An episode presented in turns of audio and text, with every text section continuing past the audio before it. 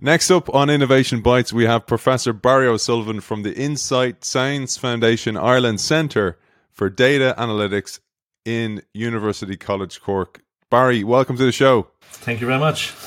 Barry, for our audience, was one of the early guests on the show when it started seven years ago. So it's great to have you back on the show, Barry. And it's a lot of water under the bridge. one of the really interesting things has happened. I, I spotted an article and I really wanted to share it. It's based on Ireland and in Europe in particular, but it affects everyone. And there's so much in this article that is so important for regulation, for European Union, for legal professions. And I always say one of the biggest challenges is the experts don't work in those areas. The experts often work in academia, they often work in the big AI companies, and they're not in the regulation elements. And that is a real threat. So maybe we'll share that perhaps as a starting block, and then we'll tell our audience what we're here to talk about. Yeah, I think you're absolutely right, um, Aidan. The uh, a lot of people work in the science side, they work on the commercialization side, but people don't work on the policy side or the regulation. Or if they do work on the policy or the regulation, then they're probably coming from a, a legal background or whatever, um, which is great and everything. But you don't tend to find very many technical people working in that area. And I suppose this is something that um, I kind of identified maybe 10 or 15 years ago, something that was important to do. And I've been spending a lot of time doing kind of policy stuff, and it's you know it's really really interesting and it's really impactful. We need more people who have expertise in different areas to come forward and work in policy and regulation. It's not just something for the for the legal experts to be working on. You know, the, the people who know the domains need to be involved in the discussion too.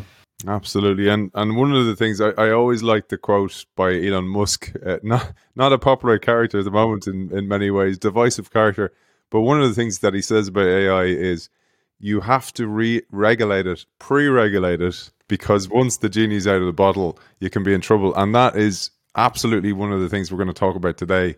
Because what we're really talking about stems back to Barry. You're going to call me an absolute nerd here, but I, I used to read the sci-fi, and one of the great sci-fi writers was Philip K. Dick.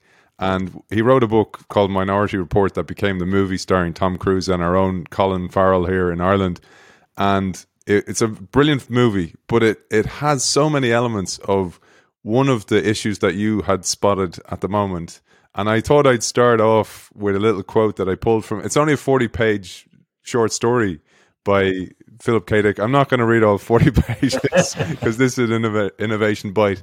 But here's a little excerpt. He said in the book, this is the main character, which is Tom Cruise's character, a guy called Anderton, who's the main character, who's the protagonist in the movie. And he said, you've probably grasped the basic legalistic drawback to pre crime methodology. We're taking in individuals who have broken no law.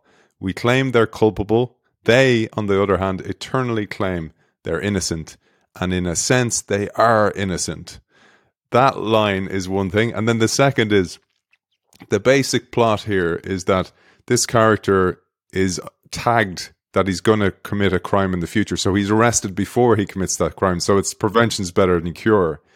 But there's three precogs, these pre- precognitive entities, these uh, these are humans, and two of them say that he's guilty. One of them says that he's not. Hence the idea minority report, and that is something that is happening in real life today.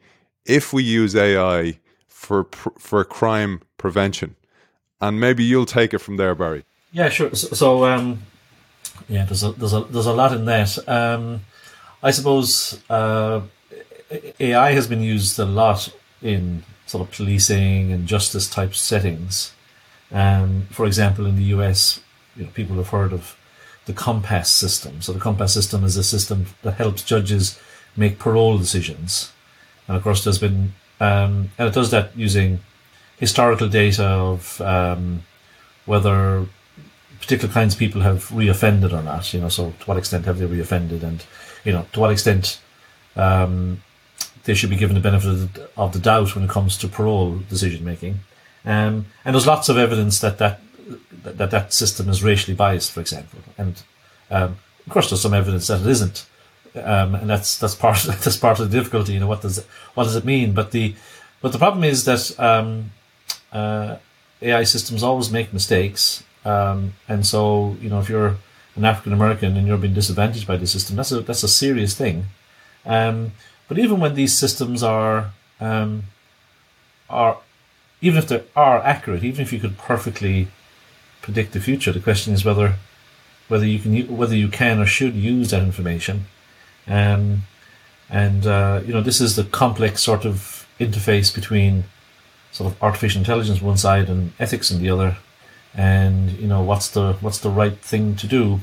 Um, like at the moment, one of the things that's one of the discussions going on in Ireland is, is whether facial recognition technology should be used for policing. So um, there's some legislation that's been drafted that's you know championed by the current Minister of Justice Helen McEntee, and they want so essentially the idea is that as part of this Garda recording bill, that facial recognition technology could be used in policing, and so people might sort of say, well, you know, if you can build, you know, facial recognition seems to be good technology. I open my phone with it, you know, for example.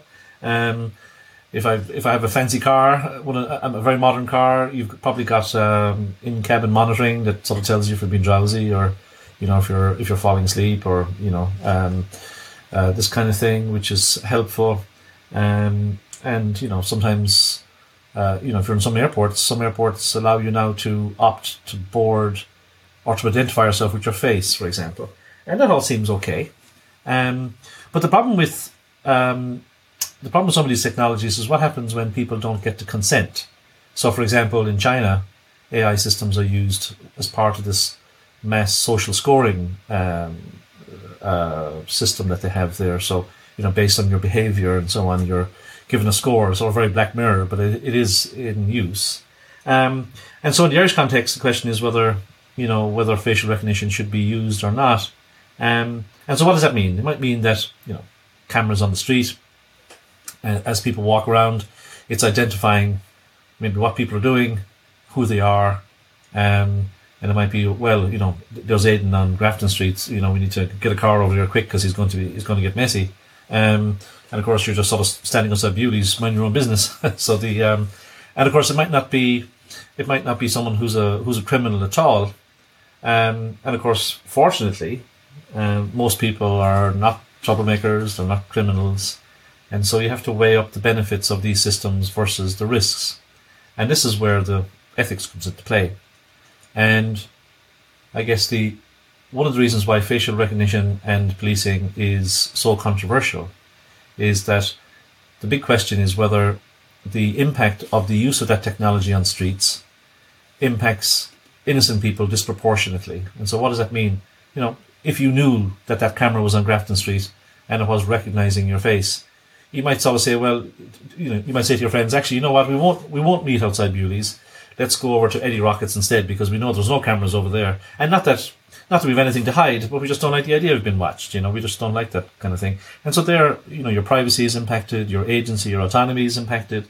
And so, um, and while these systems might be able to detect criminals, you know, you as an innocent person, you know, it's effect, you're changing your behavior because the technology is there. And it's, it's regarded as unethical to do that kind of thing because the balance, the the the, the good does not outweigh the the, the sort of impact. Um, now, it, it, of course, it remains to be seen what happens in Ireland. You know whether you know you might say, well, hold on a second, I could use facial recognition to um, offline, so I could go into you know I could go to Dublin City Council and ask them, can I have the recording? Can I have that CCTV, please? And then can I search for a person of interest? Uh, and again, you know, it's not clear. That's very different from doing it live. Um, and of course, there's other extreme versions, you know, which might be not so problematic, you know. So here's a here's a video clip of Grafton Street on Saturday. Um, uh, Aidan is on the missing list. Can we can we find Aidan? Has Aidan been on Grafton Street? And you know, there's all of these different kind of sliding. There's a sort of sliding scale of use, but it's a it's a really hot topic. And you know, let's see what happens in Ireland. You know, um, I and others are kind of pushing back against it, um, and pushing back not, you know, to I suppose ask that we kind of go about this properly and we consult people and we evaluate the, the options. But interestingly, in Europe, um, by the time the new AI Act comes into play, it certainly is going to be the case that um, real time remote biometric identification will be illegal. so the um, so you have to wonder what the hell is going on in Ireland if we're already started working on a piece of legislation, part that might be partly out of line with uh, with with EU rules. But let's see what happens. It's a it's a very very important area. This whole question of justice and policing and AI. We need to be sort of very very careful about that.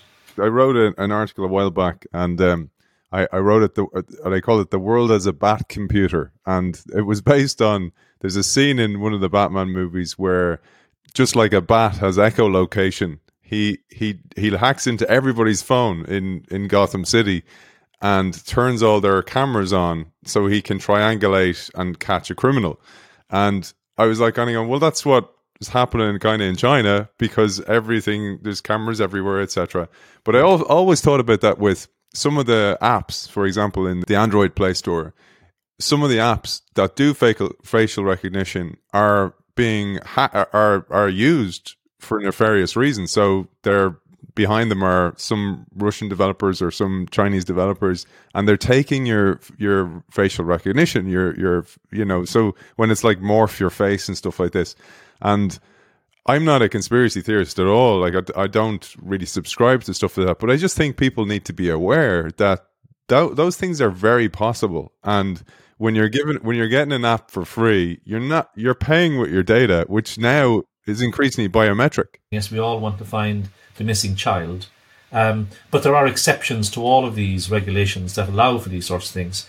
But we can't allow these types of technologies just to be introduced um, to monitor everybody um, regardless of whether they're um, sort of innocent or guilty, regardless of whether they might or might not commit crimes. Everything has to be proportionate and has to protect your fundamental rights. You're an EU citizen, um, and that's where the, the tricky stuff happens. That's where the you know this the sort of interface between ethics and AI becomes very very challenging, and um, we have to think very very carefully about it. For people who are interested in the article, for example, it came out in the ICCL website. Maybe we'll tell people about that and where they can find it. We, have been doing a lot of work. Um, so uh, Liz Farries and UCD and uh, the ICCL and um, and other academic colleagues, we've been um, talking about these things for quite some time and uh, submitting various letters and observations to the minister and so on. And um, uh, in the last in the last week or so, um, we've written a letter to the to the Minister for Justice, and uh, that's gotten some coverage in the media.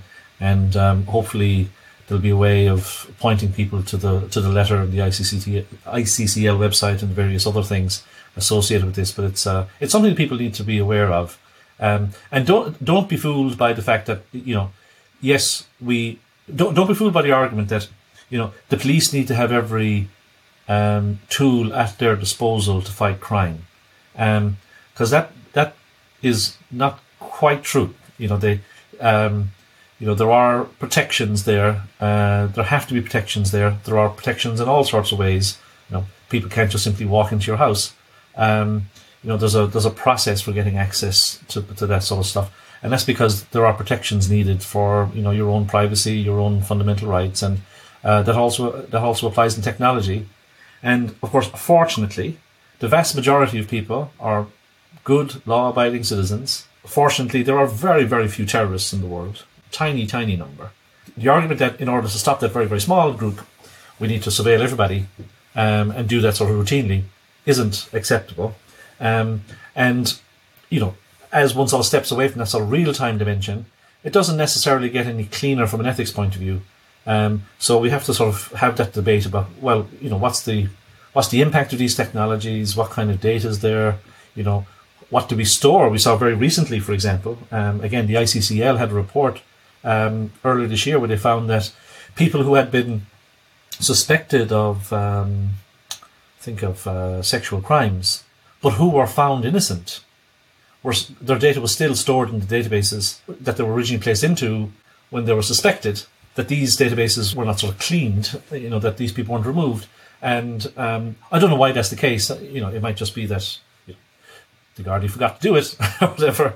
But um, you know, we have to be very, very careful with the data, and that's why you know um, the kind of things that we've been calling for, which is consulting with the European Data Data Protection Commissioner, you know, Irish Data Protection Commissioner, national stakeholder groups and so on. Just having that debate is really, really important. Fantastic, Barry. And it sounds like we should be looking at a majority report rather than a, a minority report. It's been a pleasure, Barry, and thank you for joining us. And the that article is on the ICCL website, and ICCL for those of our audience, most of your overseas audience. So I better explain that the Irish Council for Civil Liberties, and this our guest today is Professor Barry O'Sullivan from UCC. Thank you for joining us. Pleasure. Thanks, Aidan.